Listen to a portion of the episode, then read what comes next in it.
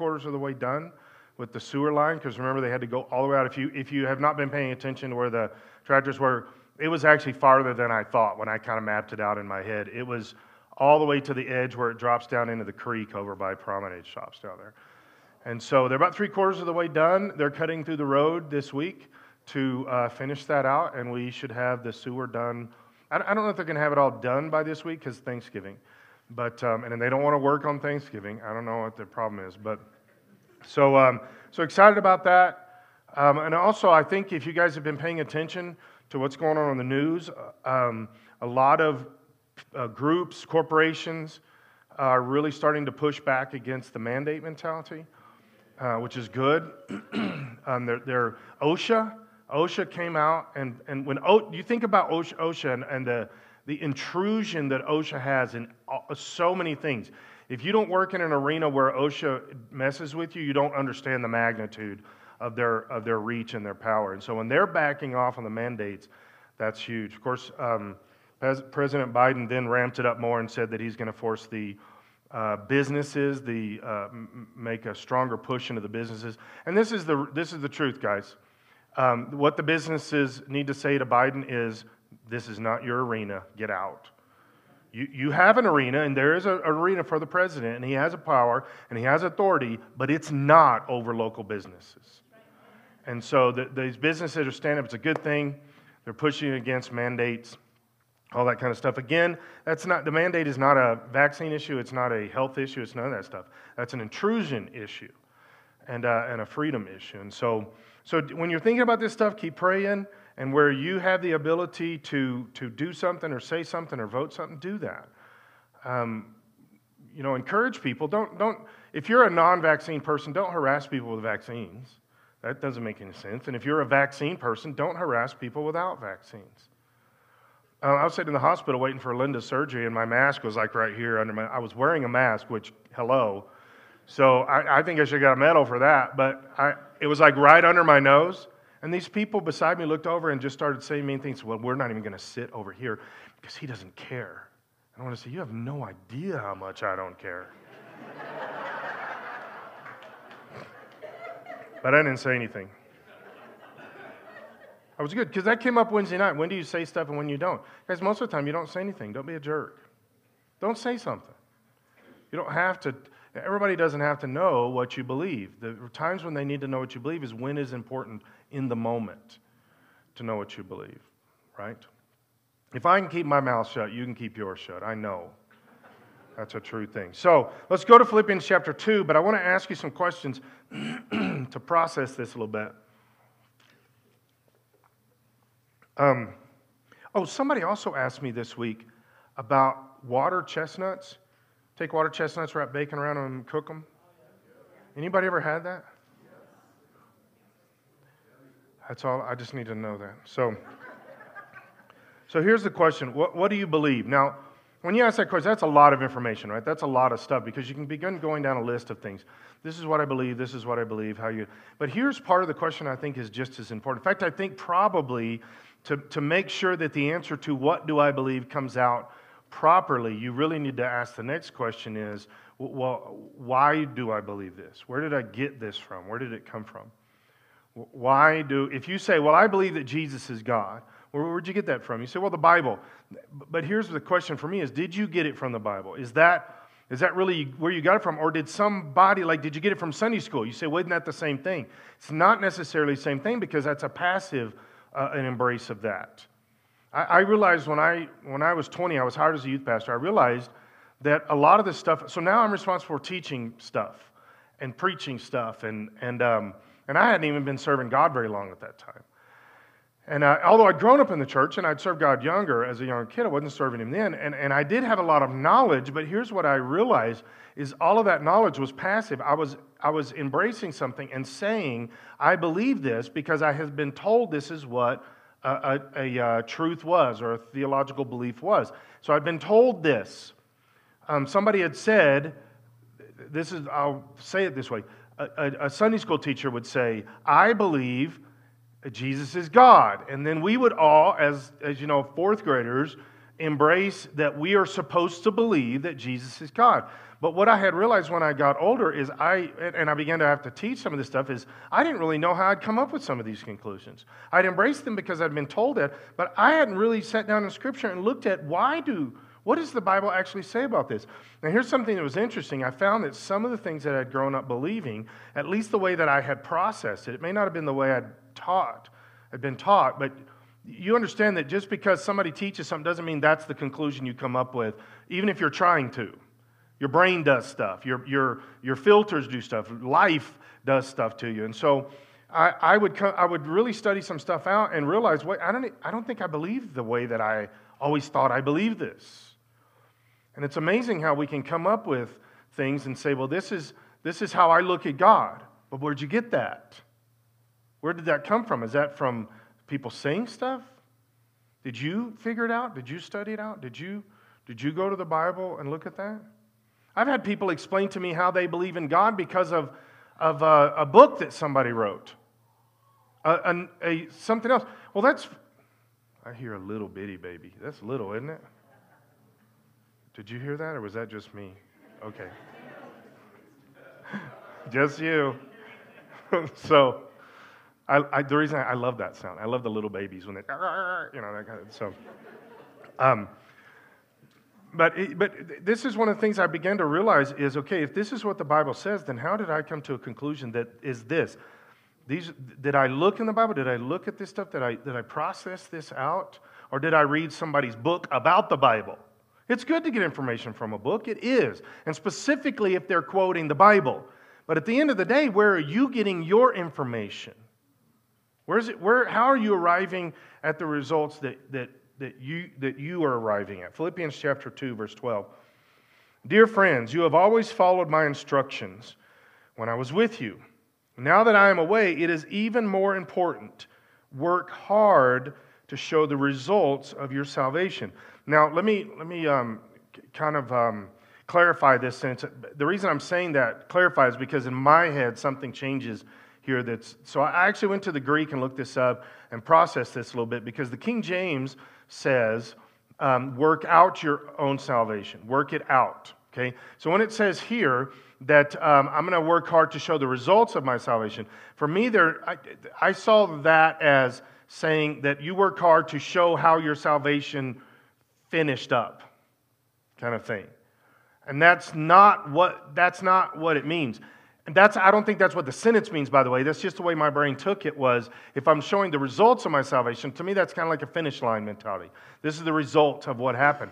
But, but the, what he's kind of, the way that this is saying, if you go back to the work out your salvation, he's saying when he says the, um, to show the results, the, I would say the ongoing results. This is where your salvation is. This, that you're working hard to show how your salvation is resulting, how it's how it's working, what's processing.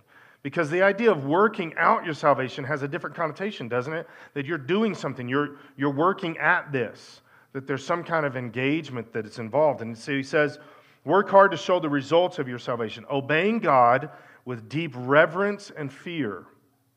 This is, this is very important. When you're going to God's word, are you doing this with reverence to Him? That you're not just trying to come up with something that agrees with what you think, or that makes you feel good about what that is. Uh, we were having some discussions even yesterday at lunch after our retreat about things like, and this question comes up regularly. Um, is what about the person in somewhere in the world that has never heard the gospel and he steps into eternity, dies, steps into eternity? What happens to him? That's a major, big question. Okay, not I'm not answering it this morning. Um, I, I do have an answer for it. In fact, I wrote an entire theological position paper on it. But th- those are the kind of questions when you look in Scripture, these are the kind of stuff that, that we're seeing. What do I do with that? Well, you get in and you work that out.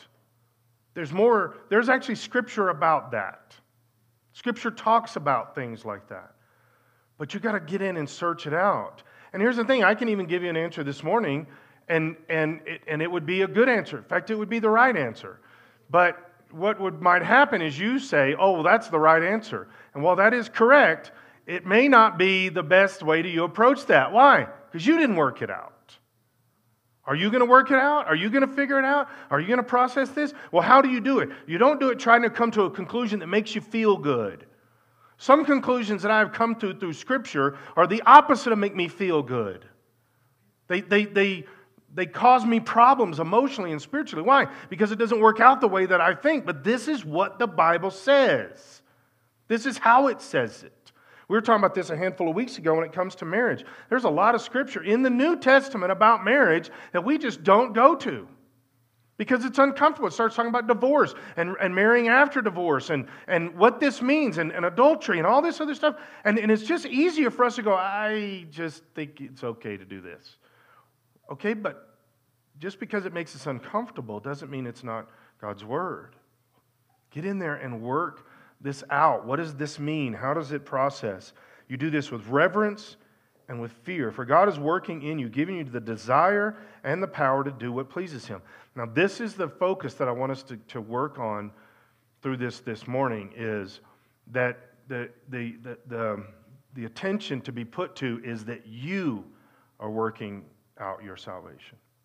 Not somebody else working out your salvation, but you are. For God is working in you. He wants you to, to, to figure this stuff out. You're gonna, he, God is going to give you plenty of, of uh, sources and opportunities from, from other people to know things and do stuff.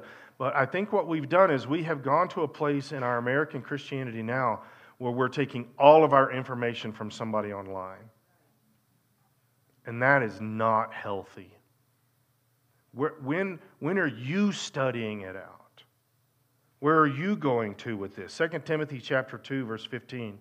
Work hard. That, that already disagrees with major chunks of evangelical thinking. We're supposed to work at this? I thought this was a free gift. God, Jesus came and gave his, his life completely for us to have a gift of salvation. Is it free to us? Sure, it's free to us at the first sentence, and it costs us everything in our life after that. So the idea that this is just some free thing, but see, that came from a mentality, what we call unconditional eternal security, which I strongly disagree with. That you pray a prayer, you're saved, and no matter what you do after that, you're still saved. So it doesn't demand anything from you, except there's a problem with that thinking. It's called the Bible. There's a lot in the Bible that totally disagree. That look at work hard so you can present yourself to God and receive His approval Here's another big one that's not popular at all in today's American Christianity is that we, we mix up this, this understanding, biblical understanding of unconditional love, that is a biblical context, we mix that up with unconditional approval or unconditional like. Jesus loves us unconditionally, but that doesn't mean he likes us sometimes. It doesn't mean he likes what we're doing sometimes. It doesn't mean he, that he's not um, disapproving of us. I said years ago in a little Bible study thing, I said, well, uh, what about when God is, uh, gets angry at us? And, and this lady got very irritated. She said, God never gets angry with us. Like, then you're not reading the same Bible I am. One time he opened up the ground and sucked 300 people in and closed it. If that's not anger, what is that? God gets very angry with us sometimes. Why? Because we're not obeying Him. We're not doing what He's asked. We're not uh, seeking after Him. He says, work hard that you can that, that you will present yourself to God and He will approve of it. Approve of what? What you're doing, what you're saying, who you are, your attitudes, all this other kind of stuff. That we should be presenting or working at this, presenting ourselves to God with this. He says, be a good worker one who does not need to be ashamed and who correctly explains the word of truth. So, who's supposed to be the good worker? You and I are. Why? Because we are the ones that are going to be explaining the word of truth. People are saying to me a lot nowadays. I mean, they've always kind of said this to me, but I'm getting a lot in the, in the context. And I, I'm not, it doesn't, I, I agree with it and I like it. it it's nice that I hear this. Um, it, it, you know, it's comforting. But when somebody says, Pastor, you're speaking the truth, and we appreciate that. We, we come here because you speak the truth. Okay, good. Thank you. But are you speaking the truth? If I'm the only one speaking the truth, we're still not there. Right? You, you understand what I'm saying? You want me to speak the truth? I, I try to do that. I really do. And I think most of the time I get there, right? But, guys, Scripture wants all of us, God wants all of us, the Holy Spirit anoints all of us to speak the truth. Now, you got to pray about that. You got to figure out when that is. And, you know, sometimes keep your mouth shut, sometimes to say things. But you got to speak truth. And, and the, the worst thing that we can do as Christians is knowingly go along with or speak something that is not truthful, but is kind of accepted as Christian thinking or whatever. You've got to stay away from that because you're hurting. You're hurting a lot more than just you. You're hurting the kingdom of God. There's more going on than just that moment and that sentence from you. There is a kingdom. There is something called truth that we are either part of or we are not part of. Are you, are you getting in there and figuring it out yourself so that you can explain it, so you can speak it? Avoid worthless, foolish talk that only leads to more godless behavior. I mean, that's got to, at some level, that convicts all of us, doesn't it? Have you ever had worthless, foolish talk? Like, see, it's 11:30 today. No, not yet. Ah, but the day's young, is it not? Right? I mean, that's kind of the mentality and the culture of today. This is the way I, I know this isn't a, the best example, but this is the way I always think. When I always think of that worthless and foolish talk, I think to myself pretty much everything Monty Python ever said. So, but here's, here's, the real, here's the real litmus test for this, okay? Because I personally love Monty Python. But here's the litmus test for it. Is it leading to godless behavior? If it is, just stay away from it. It's not helping you. Is it leading you or somebody else to godless behavior? Then stay away from it. You say, Well, I'm not saying it, I'm reading it. Right? I have a thing that pops up on my phone. The younger crowd will know. I have, I have Reddit threads that I am part of, and they pop up on my phone. Okay? Reddit is, is a, probably one of the more liberal, stupid sources of information you're ever going to get in your life. It's just flat ignorant all the time by people that think they are woke. And, I, and the reason I keep it on my phone is because I want to I want to see what that, what that context is out there. When something comes up in the news or something and I see and I'm reading, I'm actually studying the information. I don't just, just, just uh, believe what everybody says. I, don't, I go and I read things and I'll read article after article about something. And I finally come to a conclusion of this is what the difference, this is the truth and this is the lie in this information. And then, I, and then it pops up on Reddit. Everybody on Reddit is just um, pooping lies out their mouth. It's horrible. And you think to yourself, does anybody read something? Do you read anything? Linda's not here. Don't tell her I said pooping out your mouth. Okay.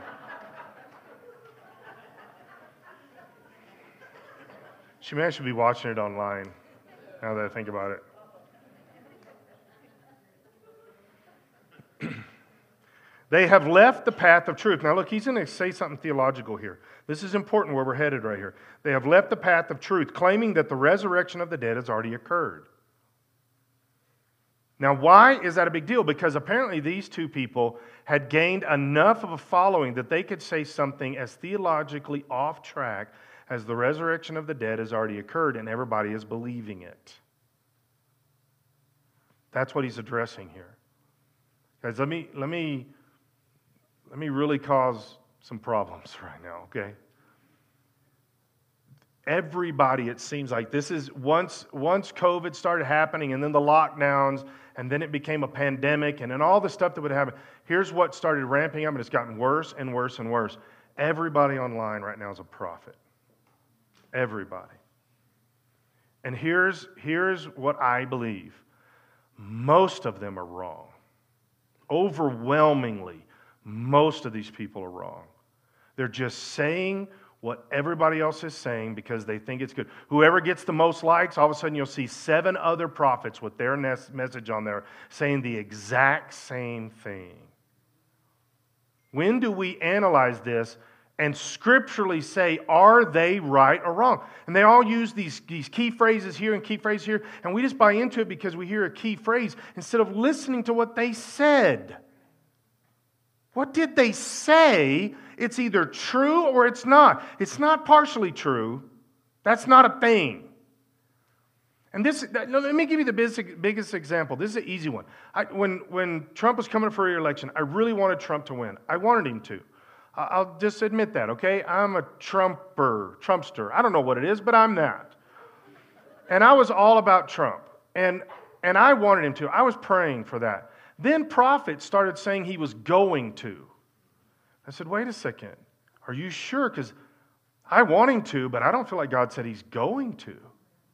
And then these prophets say Trump is going to win. Okay, here's the thing. Believe it or not, before the election, that's not, that's not the subject I'm addressing. It's the day after the election when you say, wait a second, they were wrong. Now, here's what they say is, well, it was stolen from him. Okay, so here's the question Did God not know that? Think about what we're saying. A prophet stands up and says, God is going to win. And then they don't. And the prophet's like, well, I was right, but they stole the election. I personally believe they stole the election. That's not what I'm addressing. But he didn't win. They didn't say Trump's going to win, but it's going to be stolen, and so then he's not going to win in the, in the race, but he really did win. They didn't say that. They said Trump's going to win. And then to justify it later, well, well, it was stolen, or he's going to win next time. That's not what they said. Okay, regardless of what my heart was feeling, that's not what they said. So here's the thing if you're still listening to that person, there's something wrong with you. The Bible says, if we were still in the Old Testament, now the cross does give grace. In the Old Testament, we should have drug them out in the street and stoned them to death. That is not a good idea in today's society. Okay? Now we take a cross and we beat them with a cross because there was a cross, or something to do with grace. I don't know how that works there. But you understand what I'm saying? Guys, as the people of God, we are getting caught up in everything that's going on, and everybody comes up with another this and another, and we're just absorbing all this stuff, and all this is true, and all this is true. Instead of getting in the Bible and saying, wait a second, what does the Bible say about this stuff? The Bible actually talks about this stuff, and here's what he says. He says, Some are saying that there's resurrection of the dead. In this way, they've turned some people away from faith. So, what do you do? But God's truth stands, firm like a foundation stone with its inscription. The Lord knows who are His. He knows everybody. He knows everything. He knows everything that's going to happen. He knows everything that's, that has happened. And He knows it the way that He knows, which is absolute. So, what do we do? We belong, those that belong to the Lord must turn away from evil. Do you realize he doesn't even stress whether or not we should go back and figure out all the other stuff that these two guys said? He said, What's your responsibility when it comes to knowing me and knowing my plan? Turn from sin and get your eyes on me. Get your eyes on me and turn from sin. As we're getting caught up too much in our country right now with everybody that's coming out with the next prophetic this and the next teaching this and the next stuff this. And sometimes they will disagree with each other from one video to the next. The same people will disagree with each other. I spend, I spend a good half to three quarters of my day studying, studying the Bible, studying stuff, going online, watching these videos. When you guys send me videos, I watch these videos. And, and by the way, again, I'm not saying don't send. I do enjoy these when you send them to me. But sometimes I will watch a video that says, This is what God said, watch another video, this is what God said, and they are opposites. Right? And sometimes, and here's the big one, they are opposites from the same person. Somewhere, somewhere we have got to push away from this and get in God's word ourself and say, God, what are you telling me? Because here's the biggest thing I, I, I listen, to, one of the guys that I pay attention to is Mario Murillo.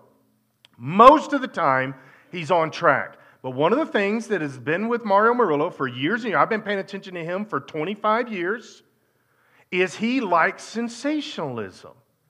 He likes it when it gets and people get excited. And so sometimes he gets over into sensationalism. And I want to say, come on, Mario, just because you have a big crowd doesn't mean you have to play to the crowd. Remember, you're talking for God and from God. Focus there, stay there, because he doesn't always.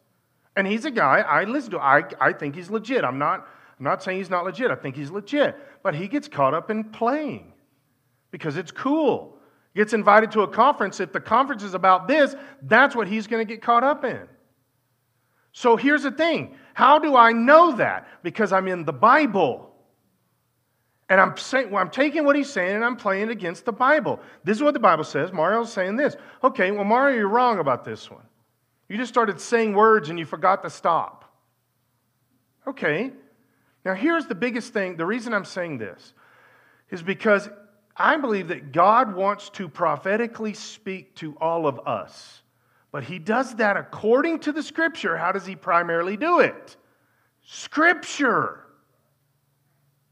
He primarily prophetically speaks to us through Scripture. Then we have things like Rhema words, where it is something specific to us. Okay, he does that too. But here's where the disconnect has become very strong. It's getting stronger in our country right now. Is we are trying to get all of our Rhema words, which means what? A word from God. We're getting our Rhema words from God from people instead of straight from God. Why can't you, why can't you get before God and have God speak just straight to you? Why, when you go to God and say, God, this is what's going on, what's going on in our country, what's going on all this stuff, and then God says, okay, I'm going to tell you next Tuesday at 9 o'clock when Mario comes on. Right? Do you, do you see what I'm trying to say? Why can't you just get on your face right then before God and say, God, what are you saying to me? That 45 minutes you're going to listen to that guy on whatever station, whatever channel, whatever YouTube, whatever.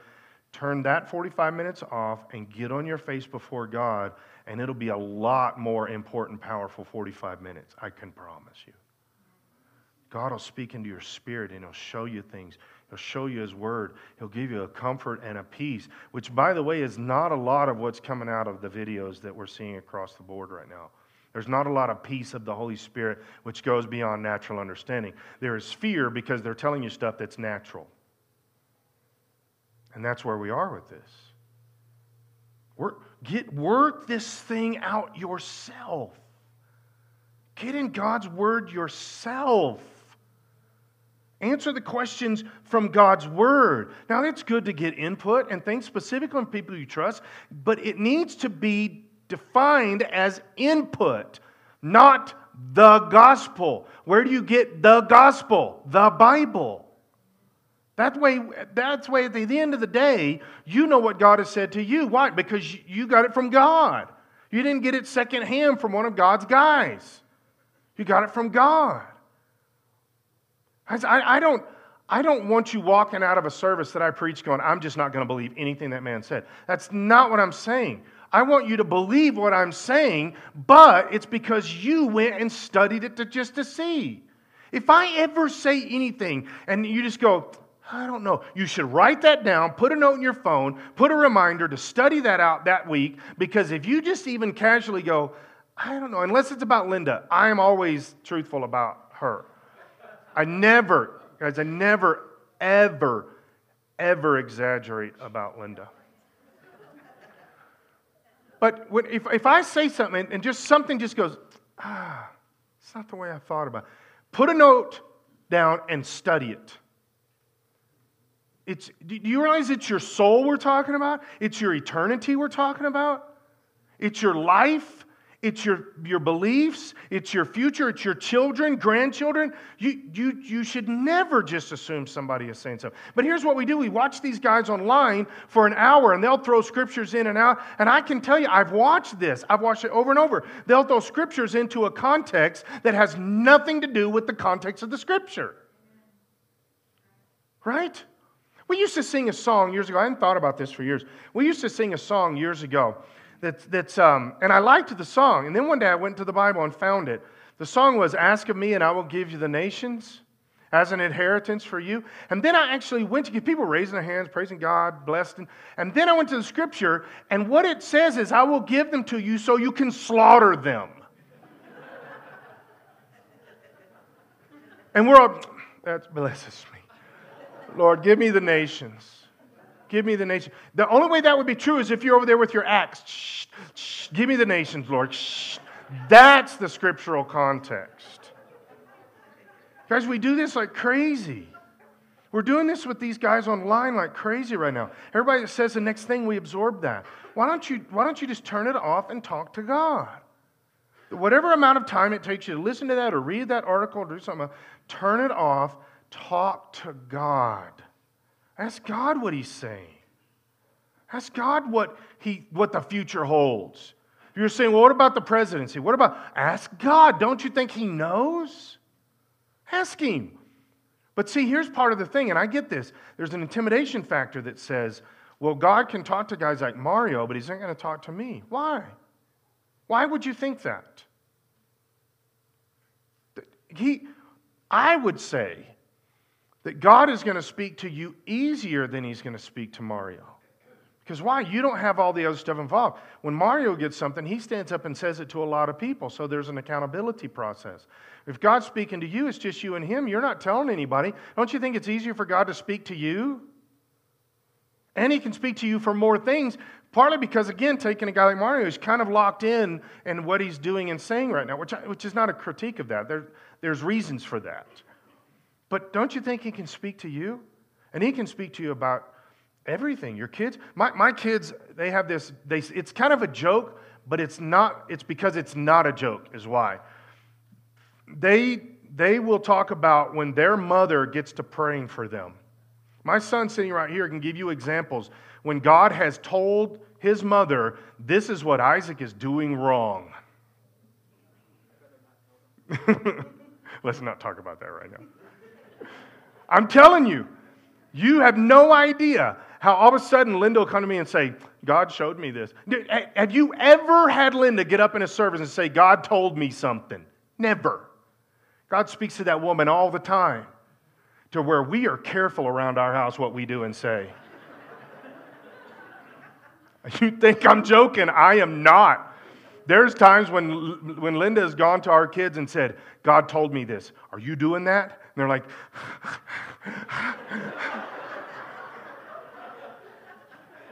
I'm not playing. This, this is a reality. Moms, don't you want the inside track? How do you get it? Well, I watched this video. No, turn the video off. Get with God. Get with God. And God cares enough about you and your kids, He'll tell you things. But He's not going to do it just as in passing on the way to the grocery store. I mean, He's done that too with her. But but it comes from getting in with God. My wife gets up every single morning around 5, 5.15, and she spends an hour with God every single day. And she will not compromise that. That's, that's, that's submission. That's sacrifice. That's intentionality. And she prays. And sometimes, I, I don't mess with her down there, but sometimes I'll stand right around the corner and I'll just listen to her pray. There's nothing that is more powerful than that. Guys, you, you let God speak to you. Don't, don't wait for all the people to speak to you. Let God speak to you. Genesis 32, verse 22. During the night, Jacob got up and took his two wives, right? This is, this is when he's about to meet Esau the next day. They've been separated for a long time. He, he tricked Esau. Esau said he was going to kill him. That's the last he'd heard. Now they're going to, they're going to reunite. But Jacob's still got to work through some stuff. Trusting God, trusting. See, he, he is literally going to this meeting thinking Esau's going to kill him. Now, here's the problem, Jacob. If God said he's got this promise in your life and he's going to do this and he's going to do this, then why do you think Esau is going to kill you the next day? Right? Abraham did the same thing. God said, I'm going to, I'm to make you the father of many nations. He's like, Well, God's probably not going to get it done right. I'll go sleep with my maid. And here's the crazy part his wife was like, Good idea. Right? Why did Abram do that? Because he couldn't take God at his word. He couldn't just accept what God said. Jacob's dealing with the same thing. He couldn't just take God at his word. He's scared Esau's going to kill him, which cannot be possible if he believed everything God had told him. It can't be possible. So he sent his two servant wives, 11 sons, across the Jabbok River with them. After taking them other side, he, he sent over all his possessions. Then, and this is very important, then Jacob, this left Jacob all alone in the camp. One of the reasons that we struggle in our modern society of really getting with God is because we can't just get alone. And here's the biggest one we can't just get quiet. We have to have stuff on, things happening. We got to have worship music on. There's nothing wrong with that. It's a great thing. Sometimes, but sometimes it's not okay. You ever go to a restaurant and the music is so loud you can't talk? Well, some people like that. I want to talk to my wife. Specifically, if it's just her and I. You know, if we got all the kids, turn the music up. I get that. But if it's just Lynn and I, let's, I want to talk to her. And sometimes you can't. Guys, we do that in our relationship with God. We turn the worship music on so that our brain is listening to that and focusing on that musically, emotionally, spiritually, relationally, all these other kind of things, instead of listening for the voice of God and focusing on that. Turn it off. Jacob is now alone. A man came and wrestled with him until the dawn began to break. That is a bizarre moment, is it not? You're in your house, the doorbell rings, guy just walks in and starts wrestling with you. And then Jacob doesn't even say anything. He doesn't, he doesn't even ask who he is until later. After it's over, then he asks. I'm thinking that's the first thing. Who are you? Why are you coming to the house? Why are you touching me? Let go of me. Those are going to be the conversations I'm having. This guy walks into camp, just grabs Jacob, just starts wrestling. So you know what Jacob does? He's like, all right. And he wrestles. Now, this is important, guys. When the man saw that he would not win the match, listen to the, all the details of this sentence. When the man saw that he would not win the match, he touched Jacob's hip and wrenched it out of its socket. I thought the guy realized he couldn't win the match. It's like, I can't beat you, so, well, there you go. Pow! And he dislocates his hip instantly, which means he could have won this thing any moment he wanted to. He was in control of the whole thing. Now, this man is God, by the way. It's Jesus, right? You say, well, how do we know that? Well, he tells us later in the story. But Here's the thing. So, so then you have to come back to the first part of the sentence. It says, when the man realized he couldn't win the match, somewhere there's more information or something we need to process because he, he immediately won the match. He dislocated his hip. And he dislocated to the point where the rest of his life he walked like that. They, somebody didn't just pop it back in. He messed up the tendons. That is at the end. Because at the end, I'm not going to read the part, but it says they didn't eat a certain tendon because of that. Like, there's, I got other reasons why I'm not eating a tendon It's not because Jacob limps, you know. But it's the thing is he said so he dislocates his hip so we know he's in charge we know he's physically in charge of this whole thing then why does he say that he was not going to win the match and why did he wrestle with him all night long see here's part of the deal is the wrestling itself is part of the in fact i think the wrestling itself is the most important part of this story there is, there is a guideline and a rules. It didn't say they came and just started hitting each other or slapping each other. It said they wrestled. In other words, they both knew what they were doing, and there are rules to this. There is acceptable and not acceptable.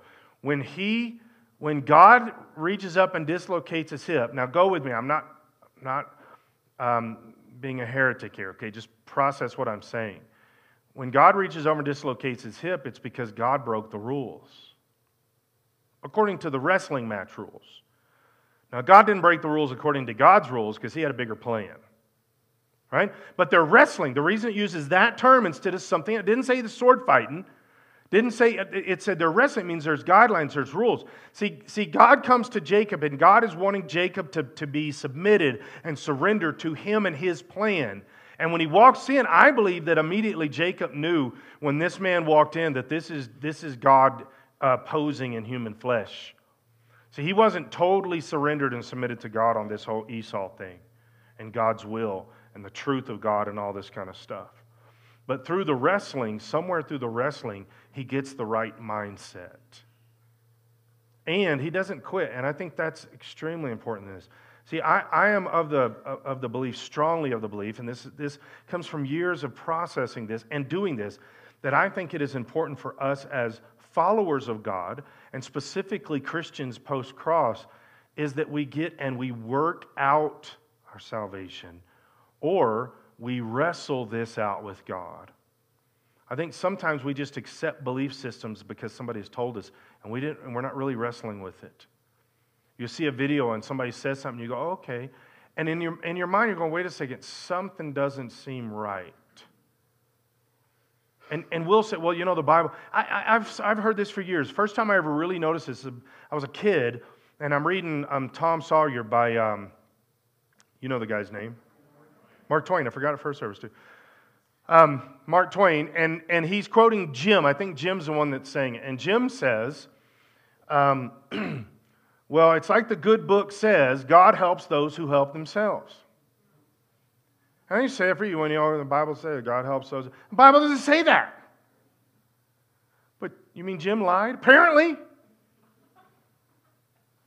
In, in fact, Mark Twain did this quite often. Mark Twain liked to take the Bible and turn it around on people and use it in a way that wasn't the right way. He did it as a humor thing, he did it as a joke thing for himself personally. He did it for him. It was funny to him. Most of the time, other people didn't get it. He was laughing because people were going, mm, that's God's word. He, he, he's talked about that before in, his, in some of his writings, that he did this on purpose. I've, had, I've heard people say for years, um, the Bible says that cleanliness is next to godliness. It doesn't say that. I told my mom that one time. No, it doesn't say that. She's like, it's going to say that in this house. I was like, okay, then. You know. yes, ma'am. But it, it's the thing, guys. There's a lot of times when people are getting close to what the Bible says, but they're not. It's not what the Bible says. How many times have you heard somebody say that money is the root of all evil? That's not what the Bible says. It says the love of money. Money's neutral. Money's not evil or good. It's neutral. It's when we fall in love with it, it becomes controlling in our life. There's things that we've got to get in the Word of God and work out ourselves. Wrestle this out ourselves. And then he says, Then the man said, Let go of me, for the dawn is breaking. Now he just dislocated his hip. Why are you asking me? Couldn't he just shove him in the face across seven continents? But instead he says, Let go of me. And Jacob, the reason is because he wants Jacob to say this. And Jacob said, I will not let you go unless you bless me. As I believe that there are times, and by the way, this is becoming almost obsolete in our American Christian thinking. The idea that I'm going to get in there and I'm going to wrestle this out with God until what? Until the answer comes. Back in the day, we called that praying through. I always thought that meant getting saved because people would always say that to me, like my mom. She'd say, Well, you need to go pray through. That meant get saved because I was saying something I shouldn't or And then I found, as an adult, I was really thinking about it. Well, wait a second, that's not what that means. It means I'm going to pray. This is where I am. This is the answer. I'm going to pray until I get there.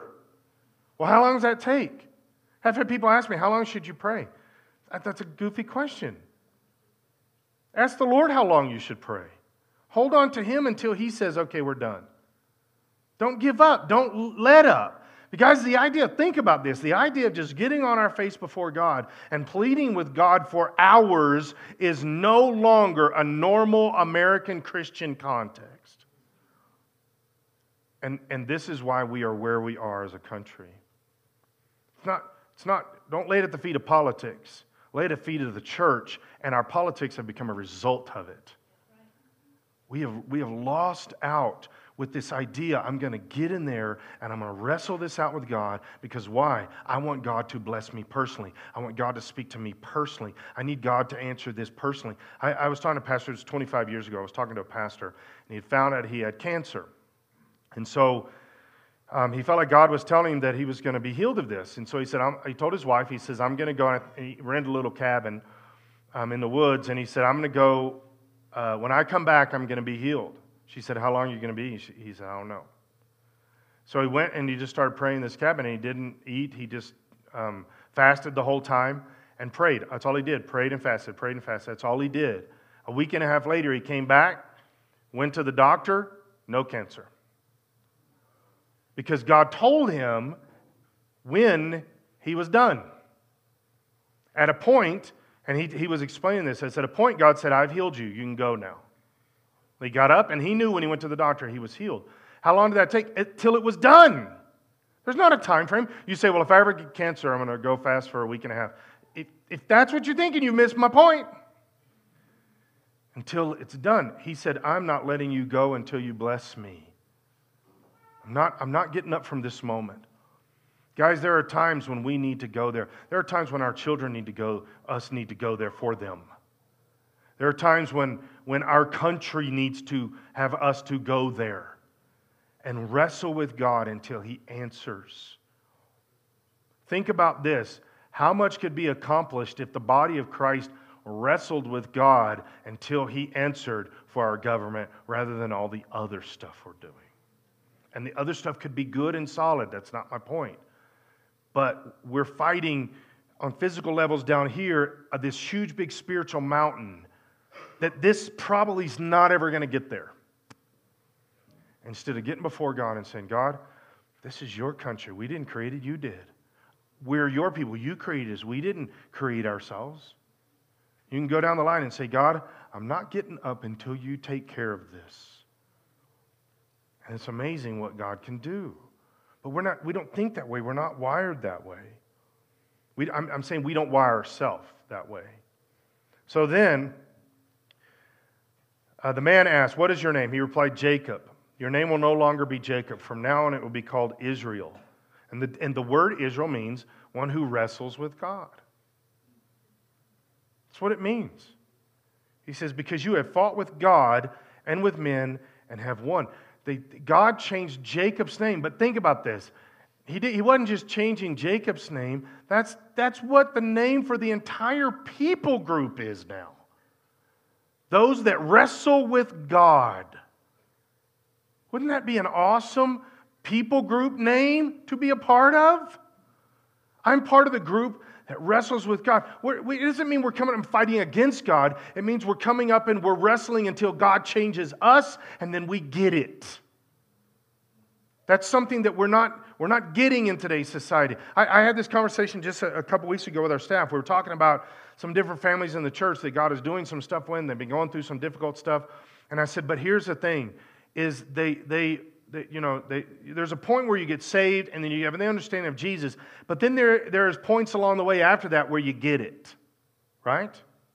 These moments when you get it, you recognize who you are in God or, or who God is, or you recognize the importance of the Bible, or you recognize who the Holy Spirit is. I mean, there's these moments when you get it. And we are talking about some families that they were, they were getting it.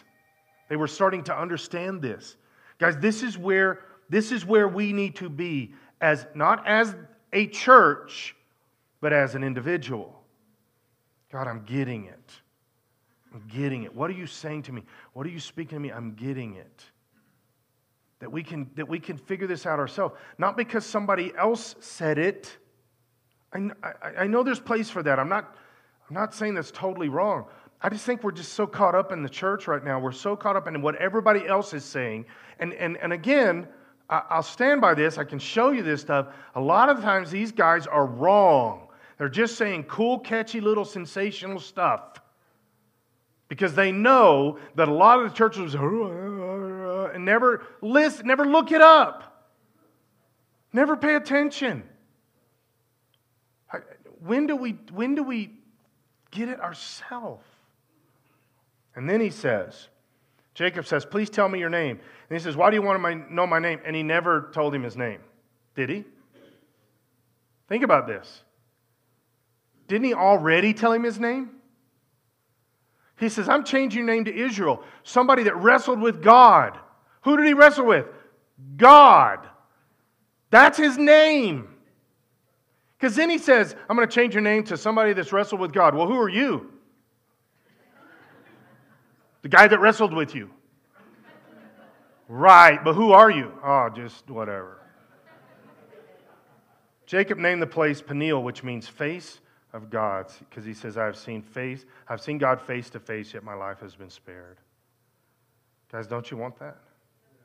Don't you want that? Why don't you stand with me? Three things. First, we need to, re- we need to learn to wrestle with God. Pursue God. That's part of our tagline here. Pursue God, reach people. Pursue God denotes intentionality from you, does it not? To pursue means I got to make a decision and do something. We're going we're going to learn to wrestle with God. And here's a second one stop wrestling as much with people.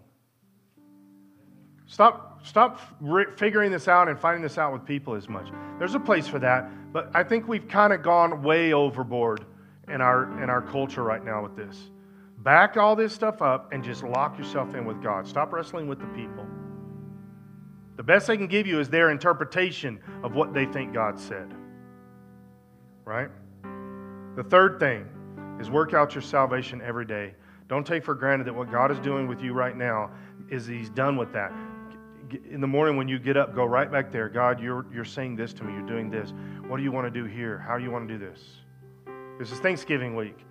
There is a potential that you're going to have some time where you might could be alone, quiet, um, in, a, in a way that maybe in a regular week you, it would be more difficult. So I want to I want to push you with this. Between now and the end of this next week, try to figure out a time when you can just lock yourself in with God a little bit. And here's kind of part B of that is start to, to develop a thought process of schedule that says, God, I'm going to spend this time with you every day. For what purpose? I want to hear with you. I want to hear from you. Not just read your Bible, but I open this Bible because you're going to speak to me from this Bible.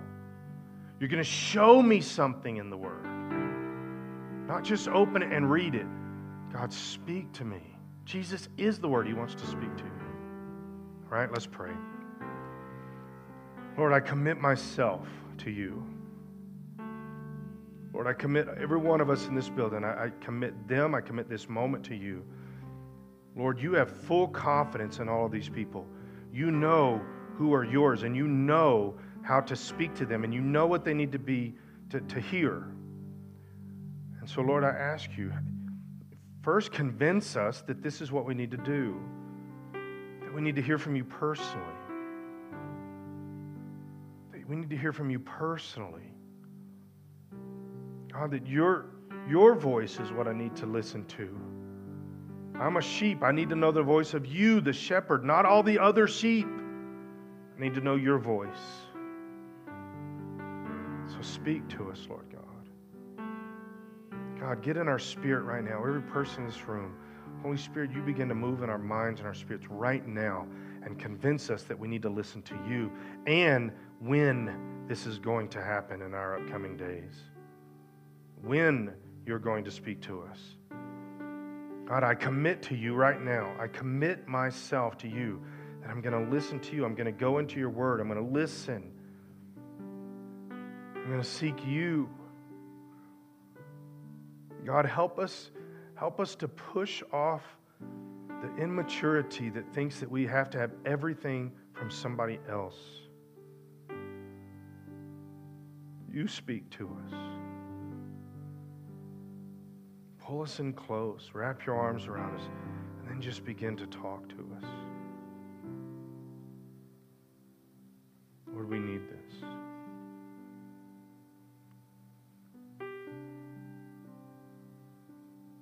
In the name of Jesus.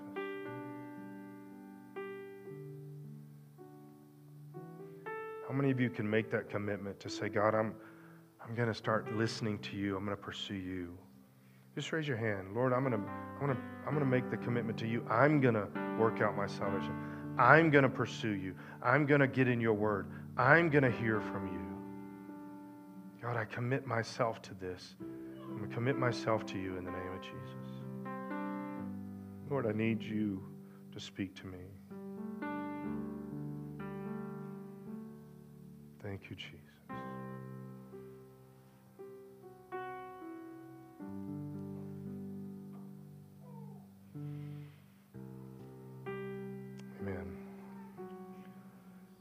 I know probably over the next few days I'm going to get less videos from you guys than normal. Please don't do that. I'm not saying shut everything down. I think you understand what I'm saying. I don't have to preach it again. Um, if you want to send me something, send me something. I do enjoy that. I don't have to preach it again. So, before noon tomorrow, God's going to give you the chance to let somebody know that Jesus loves them because you have been with him and you know. Do the best you can. Tell somebody this week at Thanksgiving, sitting around Thanksgiving table is the easiest, best opportunity you have to talk to people about God. Start it with, What are you thankful for? And then every time they say something, say, Yes, Jesus, Amen. And then keep going around the table. You have the opportunity to talk to people about Jesus. Have a good Thanksgiving. We are not having service Wednesday. We will see you next weekend. Have a great rest of your afternoon.